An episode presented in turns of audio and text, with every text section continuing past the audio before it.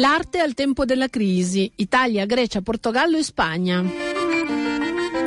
Un tè con Lisetta, il suo libro Le cinque vite di Lisetta Carmi. È tornata a Milano a presentarlo e lo farà con Giovanna Calvenzi.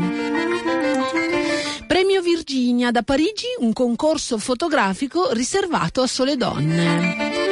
Beauty in Decay, la mostra di Anna Tinti al liceo artistico di Brera, contributo importante dai giovani studenti. Il tuo volto domani, l'azione di arte pubblica, eh, proprio tra poco Valentina Medda, l'artista, interverrà nel festival Giambellico in cui Radio Popolare è media partner. Bentrovati ai Girasoli con me che sono Tiziana Ricci per parlare di arte e di fotografia.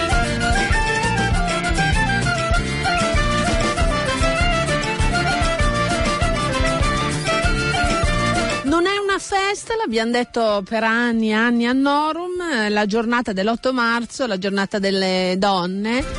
Comunque un pensiero affettuoso a tutte le donne ehm, e comunque il, il comune, eh, sappiate che il comune eh, per la giornata di oggi ha deciso di riservare l'ingresso gratuito eh, alle, alle, donne ai musei civici per celebrare la ricorrenza dell'8 marzo. E sono i musei del Castello Sforzesco, il museo del Novecento, quindi chi non l'ha ancora visto ci vada perché eh, eh sul, sugli spazi del museo siamo stati un po' critici ma le opere contenute sono molto belle e è l'occasione per vederlo gratuitamente.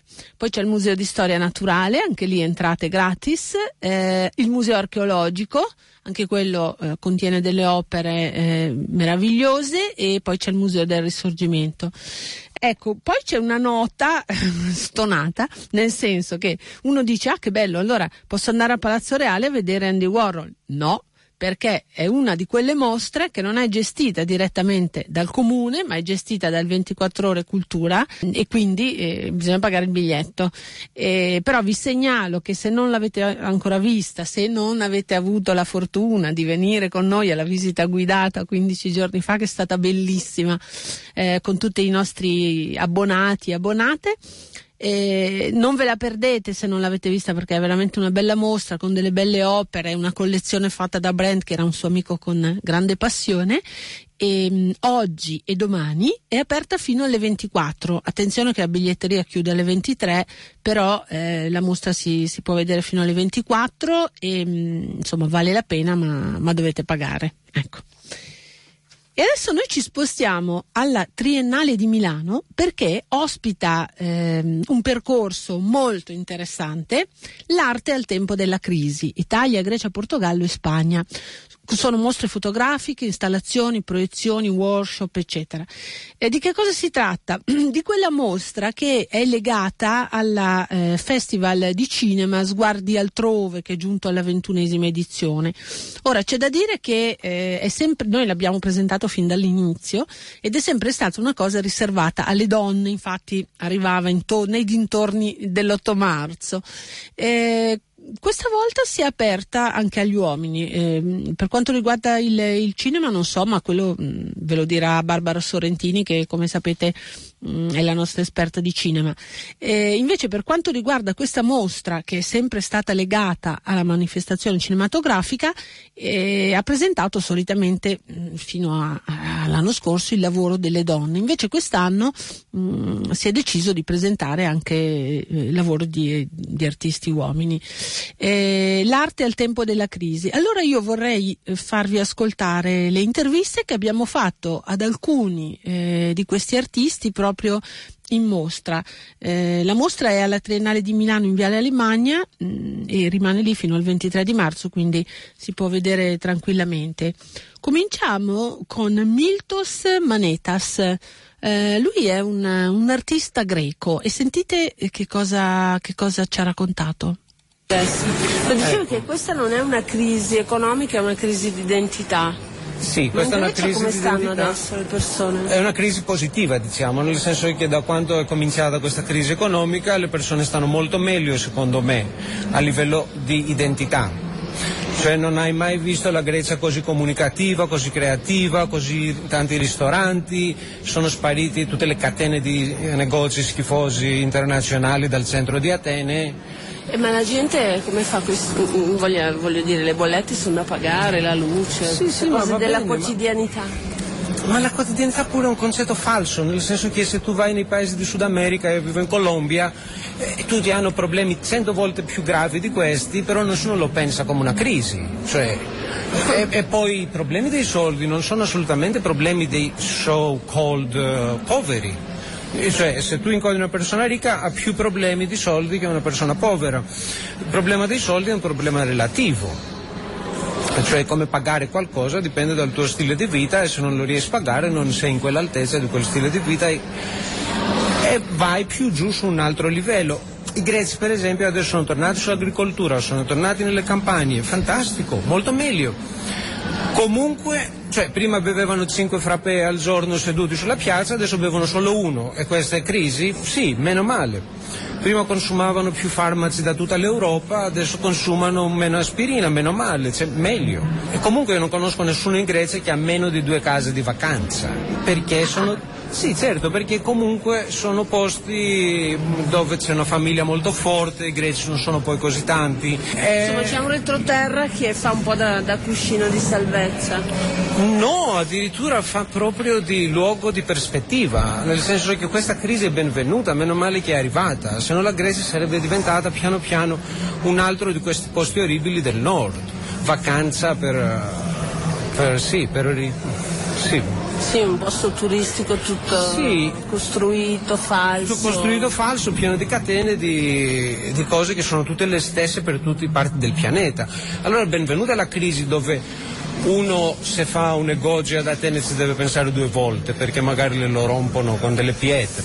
Anzi meglio, ci sono molto innamorato di questa crisi, ma non è mia solo questa impressione, è di tutti cioè, Atene oggi da parte dei giovani sembra un Berlino, sono arrivati così tante giovani persone interessanti, creative. I locals o sono caduti in una miseria che però comunque sarebbero caduti perché erano già diciamo, programmati per la disperazione ed è piuttosto una disperazione mediatica, cioè i giornali li proiettano questa pseudo, questa cosa pseudo della crisi dove loro non hanno soldi e chi se ne frega se non hanno soldi? Tanto non servono i soldi, se servono fino a un certo punto. Da un punto e poi meglio non averli.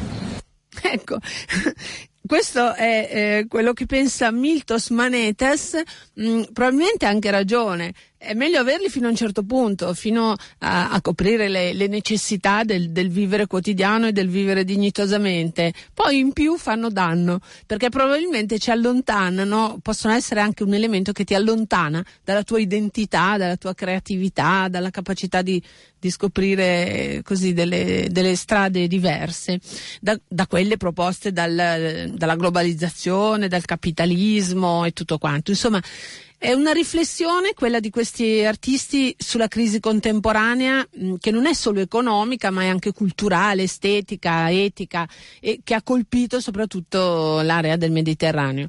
Adesso vi voglio far sentire un'artista secondo me molto brava, forse qualcuno si ricorderà di aver visto il suo lavoro qualche anno fa al Padiglione d'arte contemporanea di Milano eh, perché lei lavora eh, su, sul nomadismo, in particolare sui, sui nomadi, e, ehm, ed è Maria Papadimitriou e, le, e anche lei è, è, greca e in questa situazione presenta un lavoro, si tratta di fotografie che documentano ehm, la, la, costruzione di una casa eh, da parte dei Rom eh, che con una serie di espedienti lei e altri suoi collaboratori sono riusciti a far diventare un museo e a, e a, non abbattere. E quindi questi eh, nomadi che vivevano alla periferia di, di Atene, eh, in un buco, vivevano credo in 10, in pochi metri quadrati, adesso hanno una bella casa eh, con diversi locali, comoda, che è diventata un museo. Ma sentite. Questo è un lavoro eh, che ci facciamo raccontare perché sembra una casa, una, una, casa in preparazione. Di che cosa si tratta? Αυτό το έργο είναι μέρος ενός μεγάλου έργου που λέγεται Προσωρινό Αυτόνομο Μουσείο για Όλους. Questa opera dice fa parte di un progetto, questo progetto Tama House fa parte di un progetto più vasto, più ampio che si chiama Tama. Tama vuol dire, in greco vuol dire una offerta religiosa, invece facendo l'anagramma vuol dire Temporary Art Museum for All. Quindi è un museo allora. Ε, το 1998 ανακάλυψα μια κοινότητα τσιγκάνων στα όρια της Αθήνας. Nel 1998 ha scoperto una comunità di zingari nei suburbs di Atene. Με ενδιέφερε πάρα πολύ ο τρόπος που ζούσανε και η εργασία τους που ήταν η συλλογή και ε, αγοροπολισία παλιών επίπλων. E gli è piaciuto molto a questa comunità perché il loro lavoro era il loro modo di vivere, il loro lavoro era di vendere delle, che delle cianfrusaglie che dei mobili antichi, dice antichi nel senso di non del 700 del 600 ma vecchi. Vecchi. Ecco la parola. Α, κατάλαβα ότι αυτή η μικρή κοινότητα με αυτούς τους δημιουργικούς ανθρώπους ήταν ξεχασμένη από το κράτος. E, ha- ha- e lì ha scoperto che queste persone qui nel loro modo di essere, nel loro modo di vivere, di lavorare, era una comunità proprio dimenticata dallo Stato. Αποφασίσαμε λοιπόν μαζί με τους ανθρώπους της κοινότητας να δημιουργήσουμε ένα μηχανισμό E hanno deciso insieme ai membri di questa comunità di attivare un meccanismo για να μπορέσουμε να διεκδικήσουμε τα δικαιώματά τους.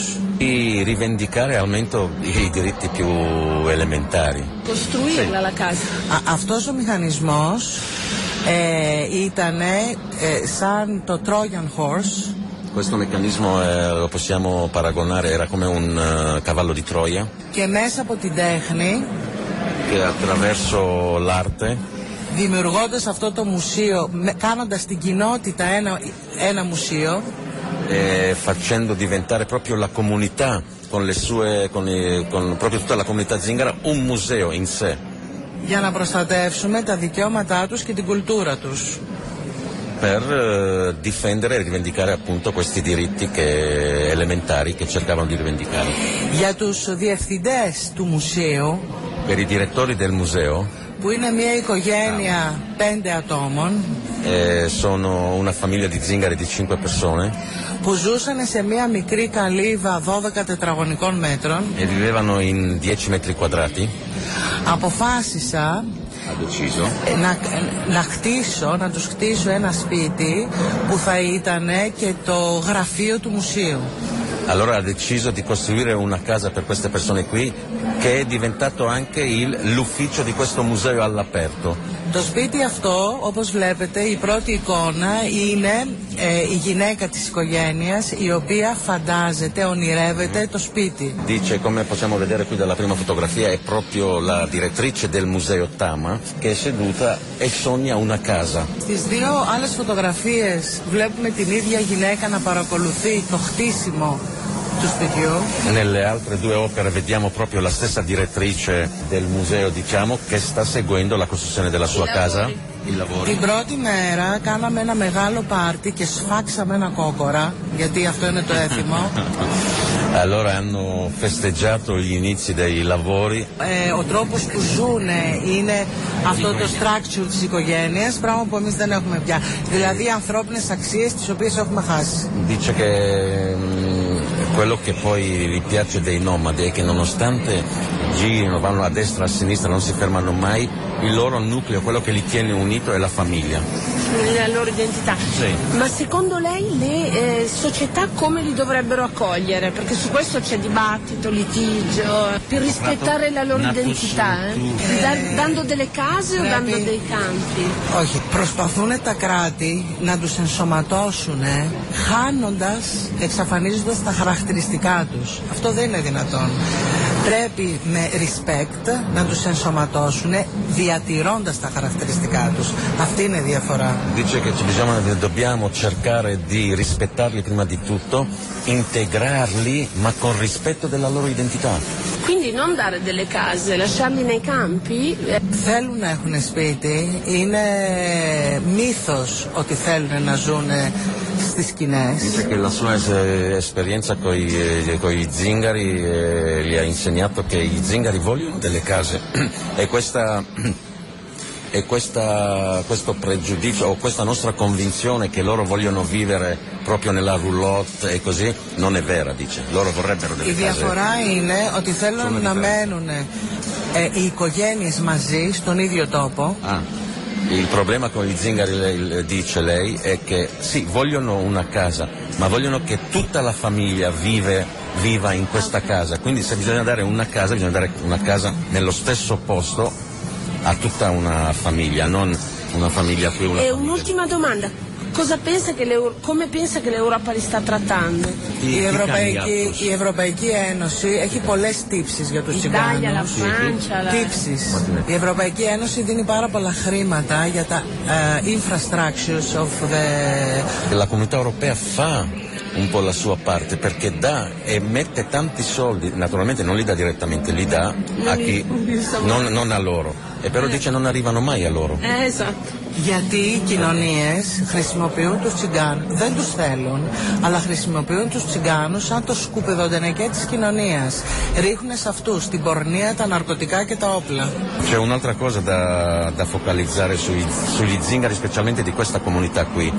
Dice che la comunità non li vuole, cioè la comunità greca o lo Stato greco o anche lo Stato italiano non li vuole, però li usa, ci sono delle persone che li usano come i rifiuti della società e dando a loro il, il, lavoro tipo il traffico di armi, il traffico di... li usano sì ma non li vogliono. Deborah Napotica. Riservato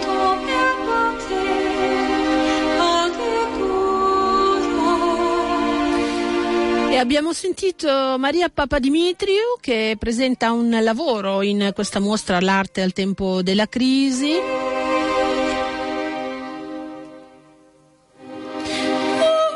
Adesso dalla Grecia ci spostiamo al Portogallo. E ci troviamo nell'installazione di cos'è eh, Barias e poi adesso gli parleremo, ma c'è anche un'installazione sonora Sì, c'è un'installazione sonora che è di Teolinda Serrao ed è in realtà un manifesto ehm, sui PICS, cioè i paesi più poveri, eh, da un acronimo che è stato coniato In Europa? in Europa, sì, eh, che è stato coniato da eh, giornalisti di economia ehm, che ritengono che questi paesi sono i maiali d'Europa, dell'economia internazionale. E sono l'Italia, E sono la l'Italia, Grecia la Grecia, la Spagna e il Portogallo. Il manifesto che ha scritto questa scrittrice in realtà ribalta un po' queste posizioni, nel senso che i PICS in realtà sono quelli che hanno assunto il potere e che ci hanno in realtà sottomessi. E adesso passiamo a José Molina che è spagnolo.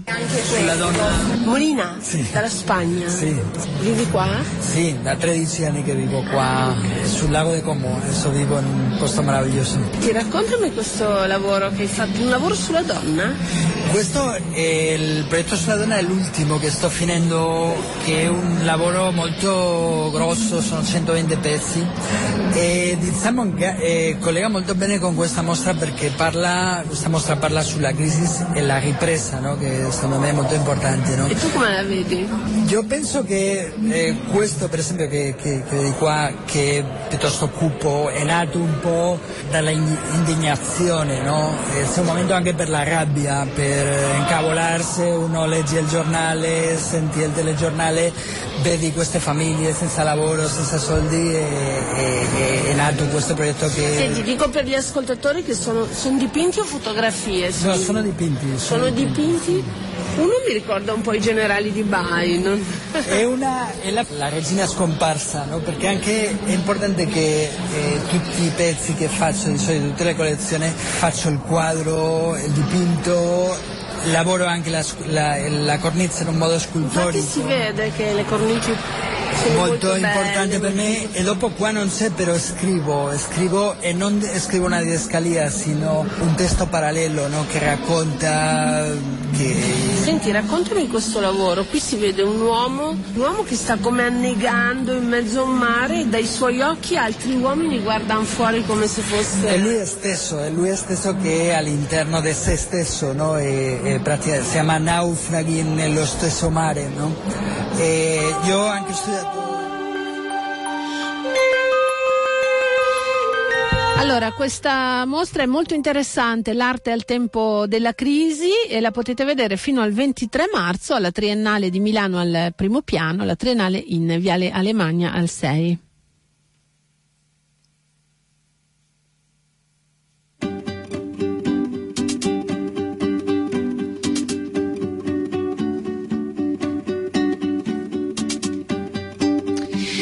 Adesso voglio passare a un appuntamento che è in programma domani ed è un tè con Lisetta Carmi. Lisetta Carmi è una grandissima fotografa.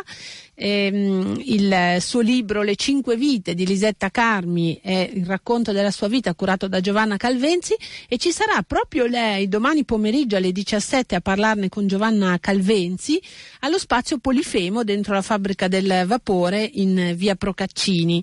Eh, Noi abbiamo intervistato Lisetta Carmi, è passata dai nostri studi, vi ripropongo qualche istante di questa intervista. Questa parte che è dedicata alla fotografia, vediamo le tue immagini. Tra l'altro eh, Sì. ho visto i camalli di Genova, ma Hai ho, ho visto? visto anche i travestiti. I travestiti, ecco, Un servizio importante. importantissimo. Fatto in che anni? Cos'erano? E dunque Metà dal 60. 65 al 71. E io voglio dirti una cosa, la cosa più importante di questo lavoro che ho fatto con i travestiti è che io li ho visti come persone meravigliose, meravigliose. Mi Dove? A Genova li hai fotografati? a Genova, nel ghetto di, di- di- Genova. Era l'ex ghetto degli ebrei che era diventato piazzetta dei Fregoso e loro sta- stavano lì in questi, in questi- di notte andavano. Allora un mio amico, come ho cominciato è una cosa incredibile perché un mio amico mi ha detto, un carissimo amico, mi ha detto io stasera vado, era Capodanno, era la sera di Capodanno, dell'ultimo dell'anno, vado a una festa di Capodanno, vuoi venire con me? E io ho detto sì, vengo, vengo, ho preso le macchine e con dei rullini e sono andata. E ho scattato, infatti la copertina del libro è un'immagine dei travestiti, è un'immagine de- della festa di Capodanno dei travestiti. E li ho fotografati così, quelli che mi interessavano li ho fotografati. E non ho mai venduto una fotografia dei travestiti, avrei potuto fare un sacco di soldi. Invece, dopo due giorni, gli ho portato a ognuno di quelli che avevo fotografato due o tre immagini della sua persona. E così è cominciata la mia amicizia con i travestiti. Hanno visto che ero una persona per bene, che gli voleva bene, che non li giudicava e quindi è cominciato il mio lavoro e l'ho portato avanti per cinque anni. Andavo da loro, li fotografavo, tutto. Finché quando ho un, ho un archivio immenso dei travestiti. Finché Luciano D'Alessandro ha visto queste fotografie, mi ha detto sono una meraviglia, mi ha presentato a Sergio Donnabella perché prima doveva pubblicarlo Mazzotta, il mio libro. Poi Mazzotta, che era comunista, gli è venuta la paura di, pubblicare un libro così rivoluzionario, anticonformista e ha detto no, io non lo posso più pubblicare. E allora eh, questo Sergio Donnabella, che era un- una persona illuminata, ha detto lo pubblico io. Quando io ha, ha preso il miglior grafico che era Iliprandi, e eh, a lì Iliprandi gli ha chiesto molti soldi, ha dovuto pagare ben 10 milioni per pubblicare questo libro. E quando io gli ho detto, ma Sergio, 10 milioni, siamo nel 72, erano una cifra enorme, sai cosa mi ha risposto? Per diventare tuo amico non sono nulla. e allora ha pubblicato il libro. Il libro è stato pubblicato con tutte le interviste di Facchinelli, con dei miei scritti, eccetera. E, E ha avuto successo. Eh? E ha avuto successo. No, non ha avuto nessun successo. Ah, no? È stato boicottato dalle librerie in un modo spaventoso perché a quel tempo là i Ma in travestiti che anni eravamo? dal, Sempre a metà dal degli 65 anni al 60. 71. Quindi il libro, le librerie, io sono qui a Milano, lo tenevano sotto banco, si vergognavano, si vergognavano di questo libro. Invece a Roma la libreria Croce, con Remo Croce, ne ha comprate 100 copie È funzionante. e lo ha presentato con la Dacia Maraini, con Dario Bellezza, che era un omosessuale anche lui, e con Lombardi Satriani, che era un grande, una persona molto particolare. Una storia stupenda, quella di Lisetta Carmi, grandissima fotografa, classe 24, in gambissima. E quindi se volete sentire dalla sua viva voce il racconto della sua vita, della sua professione, del suo coraggio, l'appuntamento è domani alle 17 a Polifemo, Fabbrica del Vapore, in corso eh, in via Procaccini, scusate, al 4, un tè con Lisetta e con Giovanna Calvenzi che ha curato anche il libro. E a proposito di fotografia, adesso veniamo al premio Virginia. È un premio riservato alle donne, eh, viene da Parigi ehm, è alla seconda edizione, ha avuto un certo successo e ce ne parla la nostra collaboratrice Luisa Nannipieri. Questo premio è organizzato da una fondazione che si chiama Fondazione Silvia S, che di fatto è la fondazione di una fotografa parigina di 63 anni che si chiama Silvia Scilge. Lei è una donna, beh, come molte 63 anni, dinamica, eh, è una figlia di, dei grandi industriali della seta, che è cresciuta in un ambiente molto particolare perché sua nonna, eh, che appunto si chiama Virginia, da cui il nome del premio, sua nonna era, era una pianista, sua mamma era una scultrice e sua zia una pittrice, quindi tutte donne. Una figlia d'arte, insomma. Esattamente, e questa cosa lei la, la, sente molti, la sentiva moltissimo e non avendo figli eh, ha cercato un modo per trasmettere in qualche modo questa eredità artistica femminile e quindi il suo modo per farlo è stato uh, di creare questo, questo, premio, di pensare questo premio con una, con una sua cara amica uh, che si chiama Marie de Courtieu. Hanno deciso di, di appunto, uh, visto che ci sono relativamente pochi premi di fotografia per le donne fotografe a livello internazionale, donne, certo. Esatto, di inaugurare questo premio ogni due anni in concomitanza col mese della fotografia a Parigi. Quindi cosa hanno fatto? Hanno, hanno creato un partenariato con Le Monde. Chi, chi, vince questo concorso ha la possibilità di, in pratica le sue fotografie vengono pubblicate eh, sul magazine di Le Monde, che è un mensile, vengono esposte a Parigi durante il mese della fotografia oltre a un premio in denaro e, e eh, una possibilità per la vincitrice di fotografare una città scelta, di fare un ritratto di città che poi viene pubblicato da una casa editrice. Infatti volevo chiederti se c'è un tema per partecipare a questo concorso. Eh, in realtà no. Ci possono essere ritratti, paesaggi, foto d'arte? Assolutamente, ci sono alcune condizioni. Intanto si possono presentare dalle 12 alle 15 fotografie in bianco e nero e o in colore.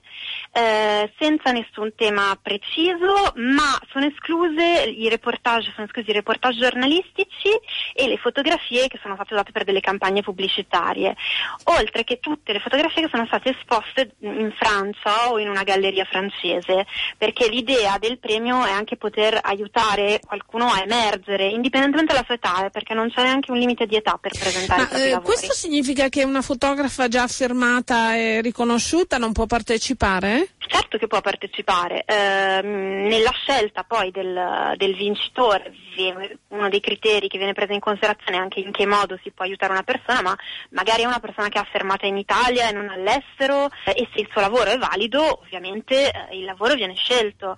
Inoltre eh, non c'è soltanto la vincitrice del premio, ma ci sono 10 fotografe che sono selezionate e i cui lavori vengono poi pubblicati ogni due mesi sul sito internet eh, del premio, che tra l'altro è eh, prixvirginia.com. Diamolo bene l'indirizzo perché chi vuole partecipare deve andare nel sito e lì immagino che troverà tutte le informazioni. Esattamente, lì può scaricare il formulario da inviare con i documenti che vengono richiesti e il, il, il sito è www.prixvirginia.com tutto attaccato.com. Tutto attaccato. La vincitrice prende 10.000 euro, giusto? Esattamente, ma viene anche, viene anche pubblicato per esempio eh, Liz, Liz Ingley, non lo pronuncio molto bene, che ha vinto nel 2012, è stata pubblicata anche in Italia su Internazionale. Ah ecco, per esempio, quindi eh, la foto che ha vinto è stata pubblicata anche su un altro giornale che non è solo Le Monde, quindi c'è una visione più ampia. Tu l'hai conosciuta questa signora Silvia Scigge. Che tipo è? È una persona veramente interessante, molto particolare, è veramente una donna, una donna in gamba. Lei, vabbè, è cresciuta in una famiglia molto ricca. Borghese.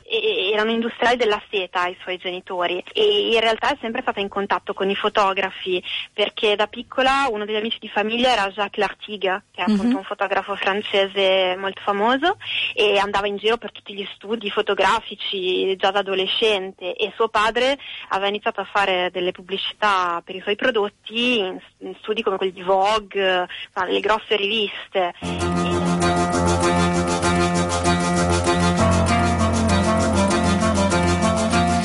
Allora, il premio Virginia per eh, partecipare avete sentito bisogna andare nel sito www.prixvirginia.com e eh, lì trovate tutte le indicazioni e potete spedire fino a 12 fotografie. In bocca al lupo! E adesso io vi voglio portare in un liceo milanese ed è il liceo artistico statale di Brera eh, che si trova in via Papa Gregorio XIV eh, perché lì c'è una mostra fotografica interessante, Beauty in Decay, eh, sono le fotografie di Anna Tinti e poi c'è un video molto bello, una documentazione a cura del laboratorio di discipline geometriche. Quindi c'è stato, mh, diciamo che questa mostra è il frutto di un percorso e di un lavoro fatto con i giovani studenti del liceo artistico e, mh, e noi abbiamo parlato con la loro insegnante Claude eh, Bertazzi che eh, appunto è la, è la docente. E allora andiamo con lei in mostra. Le immagini che sono state scattate, questo è il manicomio di Volterra. Questo è il manicomio di Volterra che è sorto alla metà dell'Ottocento e ci sono varie immagini. Questa, eh, questa immagine è eh, l'immagine di un luogo dove c'erano due, eh, due vasche, una con acqua calda, bollente, e altra con l'acqua fredda. E siamo all'ex ospedale psichiatrico in Piemonte. Esatto, quindi ehm, Vasche per idroterapia. Idroterapia però mh, rim- sono inquietanti queste immagini perché eh, lasciano vedere un, un totale non rispetto. Per esempio questo invece che di Volterra, tutti questi pezzi di carta che sono abbandonati per terra sono le lettere che i pazienti hanno scritto ai propri che familiari. non sono mai partite. partite. E, eh, e poi ci sono i graffiti sui muri, i graffiti sui muri dei pazienti, di un paziente che ha fatto una statistica sui decessi e quindi una percentuale e lui divide i decessi mm, per eh, malattia, mancanza d'amore e quindi c'è questa lucidità incredibile della, della follia e della contenzione anche.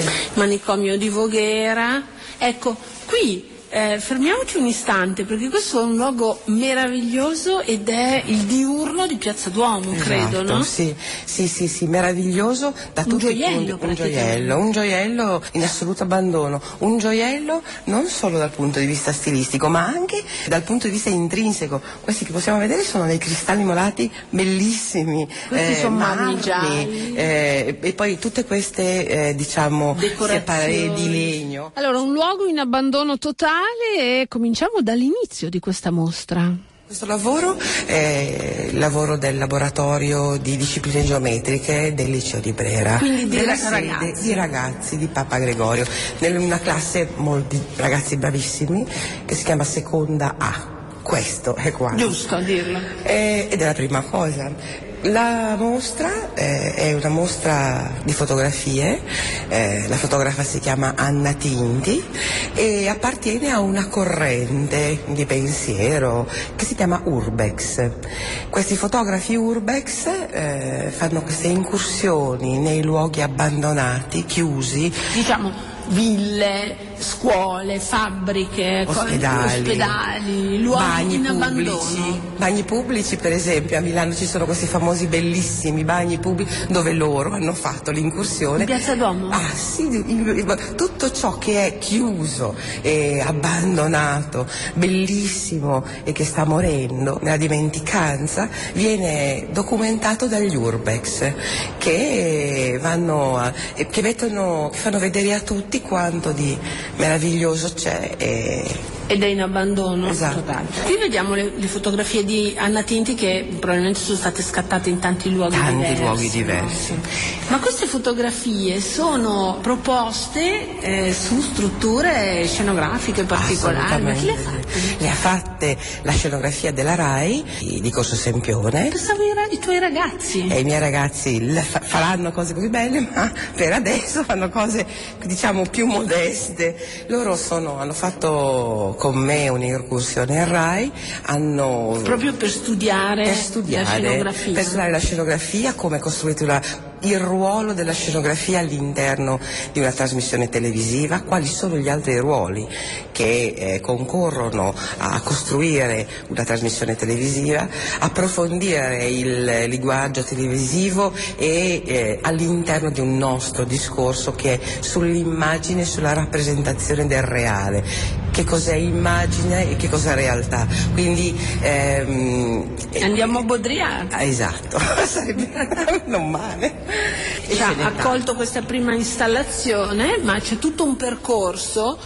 Eh, poi chiederò come mai la mostra è stata fatta qui, perché so che l'avevate fatta in Rai, giusto? No, ecco, loro, l'Anna Tinti, eh, le pari opportunità della RAI hanno visto queste fotografie di questa dipendente RAI, eh, sì, che in questo caso è fotografa, e hanno pensato che fosse una cosa molto bella eh, allestire all'interno della RAI una mostra fotografica e allora hanno concorso tutte le professionalità che generalmente concorrono per costruire una trasmissione televisiva per fare questa mostra, quindi c'è stata la scenografia, i direttori delle luci, eh, della trasmissione, mh, della trasmissione che tempo che fa, ma loro non fanno solo quella trasmissione, ne fanno ovviamente, la scenografia fa tutte le trasmissioni Sì, che vengono le scenografie prodotte. di che tempo che fa sono anche belle. Eh beh sì, e anche le luci, fra l'altro i ragazzi sono andati a vedere proprio come funzionano le luci di che tempo che fa, hanno fatto l'intervista e tutto questo loro lavoro è documentato in un video all'interno della mostra, dove loro appunto fanno le interviste, guardano, mh, hanno fatto come i topini, sono andati a vedere anche le, le scritte, le firme che ci sono. Ma come mai hai pensato di portarla qui, la mostra? È stato un pensiero comune perché eh, c'è eh, quest'anno è il sessantesimo della RAI e allora il rapporto fra eh, che cos'è il servizio pubblico? La scuola è un servizio pubblico, la RAI fino adesso è un poi non si sa. Ci sarebbe molto da Ci sarebbe dire. molto da dire, però eh, all'interno di questa grande cosa ci sono persone che ci credono moltissimo e allora eh, il legame con il territorio, cercare di approfondire questa cosa, ha visto questa mostra con tutto il lavoro che avevano fatto i ragazzi dietro un bel modo per... Eh, c'è qualcosa che hanno fatto i ragazzi qui? Hanno fatto un sacco di roba. E che cosa hanno fatto? Perché La quello per gra- me è interessante. Certo, hanno fatto eh, il video. Il video è stato realizzato dai ragazzi. Totalmente, dal laboratorio disciplina, cioè tutti i ragazzi all'interno di questo laboratorio hanno realizzato il video, poi vieni, hanno realizzato la grafica. Per gli ascoltatori che non verranno qui, c'è la possibilità di vederlo in eh, Sì, YouTube? c'è la possibilità di vederlo in YouTube se, perché eh, nel sito della scuola, se uno riesce a addentrarsi, o se no in YouTube direttamente io ho aperto per l'occasione una pagina dove ho piazzato il video, quindi Claude Bertazzi, e uno va lì e, e lo vede. E cerca il video che si intitola Architetture vuoto a perdere.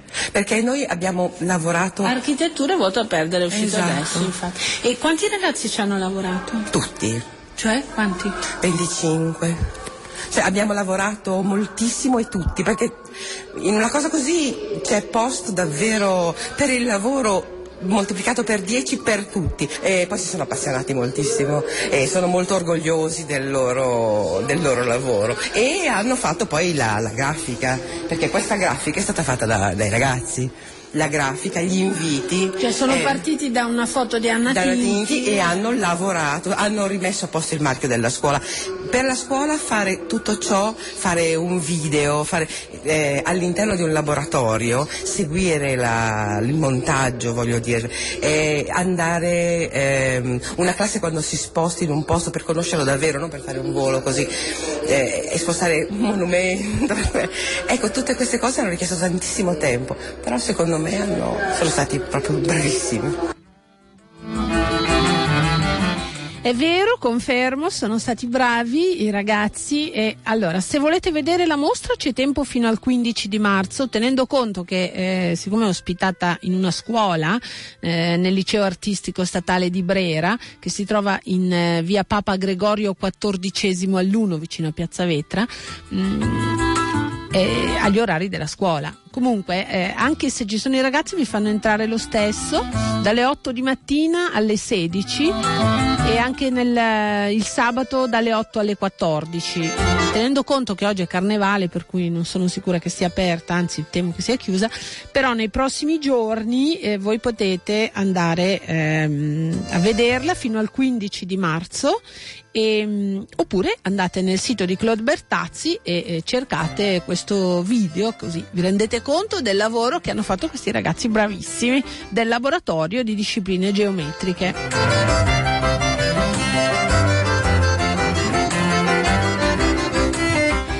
E adesso andiamo al Giambellino, anzi, pardon, al Festival Interculturale Giambellico, eh, che come sapete si tiene oggi Radio Popolare e Media Partner. Tra l'altro vi eh, annuncio che ci sarà una diretta dalle 15.30 alle 19.30 Radio Popolare trasmetterà eh, da là. Ma mentre parliamo sta succedendo una cosa molto interessante dal titolo Il tuo volto domani ed è un'azione di arte pubblica di Valentina Medda che eh, è una giovane artista. È un progetto che ho, mh, sto sviluppando qui come artista in residenza al Fare che mi sta eh, gentilmente ospitando ed è un progetto di eh, una sorta di archivio territoriale o archivio diffuso. Ho raccolto durante questo periodo di residenza eh, le memorie di alcuni abitanti del Giambellino che hanno voluto prendere parte al progetto. Ma come le hai raccolte? Le hai scritte, le hai registrate? Come? No, mi sono fatta dare degli oggetti che appartengono al loro quotidiano, quindi oggetti che possono essere anche banali per, eh, per altre persone, per me per prima, ma che sono legati a un loro ricordo e a un loro momento, oppure alla casa, alla loro storia, o che sono oggetti che fanno loro, ad esempio ho avuto anche, anche del- degli artisti che mi hanno dato delle cose loro, un pittore che mi ha dato un, un quadro, eccetera. L'i- L'idea è, par- partendo proprio da questi oggetti semplici, quotidiani, l'idea è quella di creare chiaramente una memoria collettiva, no? fatta eh, di, di singole, singoli frammenti che vanno a comporre una comunità eh, variegata come quella e particolare come quella del Giambellino, eh, che ha appunto una storia molto, Sì. molto forte. Questi oggetti poi sono stati, stati da me presi, raccolti e inseriti all'interno delle eh, capsule temporali che ho costruito io e che stiamo adesso qui durante questa azione pubblica che eh, rientra all'interno appunto del festival del Giambelico, stiamo seppellendo all'interno degli orti, in una zona degli orti eh, di quello che è il laboratorio di quartiere, quindi un punto simbolicamente molto forte per il quartiere perché è una, una- letteralmente una casetta, una casettina che le varie associazioni di quartiere che lavorano da tanto tempo sulle, sulle problematiche del Giambellino eh, sono riuscite a farsi dare per organizzarsi eh, a livello di da corsi per stranieri a lotta per la casa, il Drago, ad esempio che è un movimento di difesa eh, degli abitanti dei condomini che lotta per il diritto alla casa, eccetera. Senti Valentina, perché li seppellisci? Perché mh, l'idea è quella di in questo momento, attraverso, attraverso un atto che può sembrare forte, può sembrare un po' eh, come dire, f- eh, funebre, l'idea è in realtà quella di lasciare proprio una traccia all'interno del territorio come un segno di appartenenza. Ehm, è difficile riuscire a lasciare proprio la propria presenza all'interno dello, dello spazio pubblico, nonostante appunto dovrebbe essere uno spazio di tutti e condiviso. Eh, in questo modo si lascia proprio un segno tangibile della propria storia e lo si lascia all'interno di un quartiere che è in forte cambiamento e che ha, diciamo, ha- ad alto rischio di essere, di essere cambiato, no? di, di subire una trasformazione, una gentrificazione e uno stravolgimento. Per cui l'idea è anche che il seppellimento di oggi, l'interramento di oggi, quello che è oggi un segno di presenza, eh, diventi purtroppo magari un domani un segno di, proprio di, eh, di una comunità che, che si è dovuta spostare, che non c'è più in seguito proprio alla eh, trasformazione urbana. Allora, potrebbe invece essere anche una visione più positiva, come io ho pensato a dei semi. È come mettere dei semi e vedere, Certo. vero? Certo, assolutamente. Eh, la speranza è quella che rimangano come semi, assolutamente. Quindi la speranza è che eh, non, diciamo che se dovessero essere disseppelliti in qualche modo è proprio perché una trasformazione è avvenuta, quindi quello che non vogliamo è avvenuto, no? Eh, invece se eh, eh, li pensiamo, cioè se, se, rimangono lì, diventano veramente i semi di un qualcosa che, che, eh, che, che si, si, innesca, può generare altre memorie o comunque un, un tramandare delle memorie, chiaramente, no? Cioè germoglia appunto in questo senso. Eh vabbè, vedremo che cosa succederà di questo queste capsule temporali, il tuo volto domani di Valentina Medda. Allora vi ricordo che dal festival noi eh, trasmetteremo eh, nel pomeriggio dalle 15.30 alle 19.30, Radio Popolare sarà in diretta da là perché siamo media partner eh, di questo evento. E in chiusura eh, ricordo che è in corso fino a domani la fiera dell'arte Affordable Art Fair, ehm, princi- ve ne abbiamo parlato ampiamente nei giorni scorsi, una fiera eh, che eh, propone opere d'arte di giovani artisti emergenti a prezzi contenuti. Meno contenuto il prezzo d'ingresso della fiera perché 13 euro non mi sembra poco per una fiera.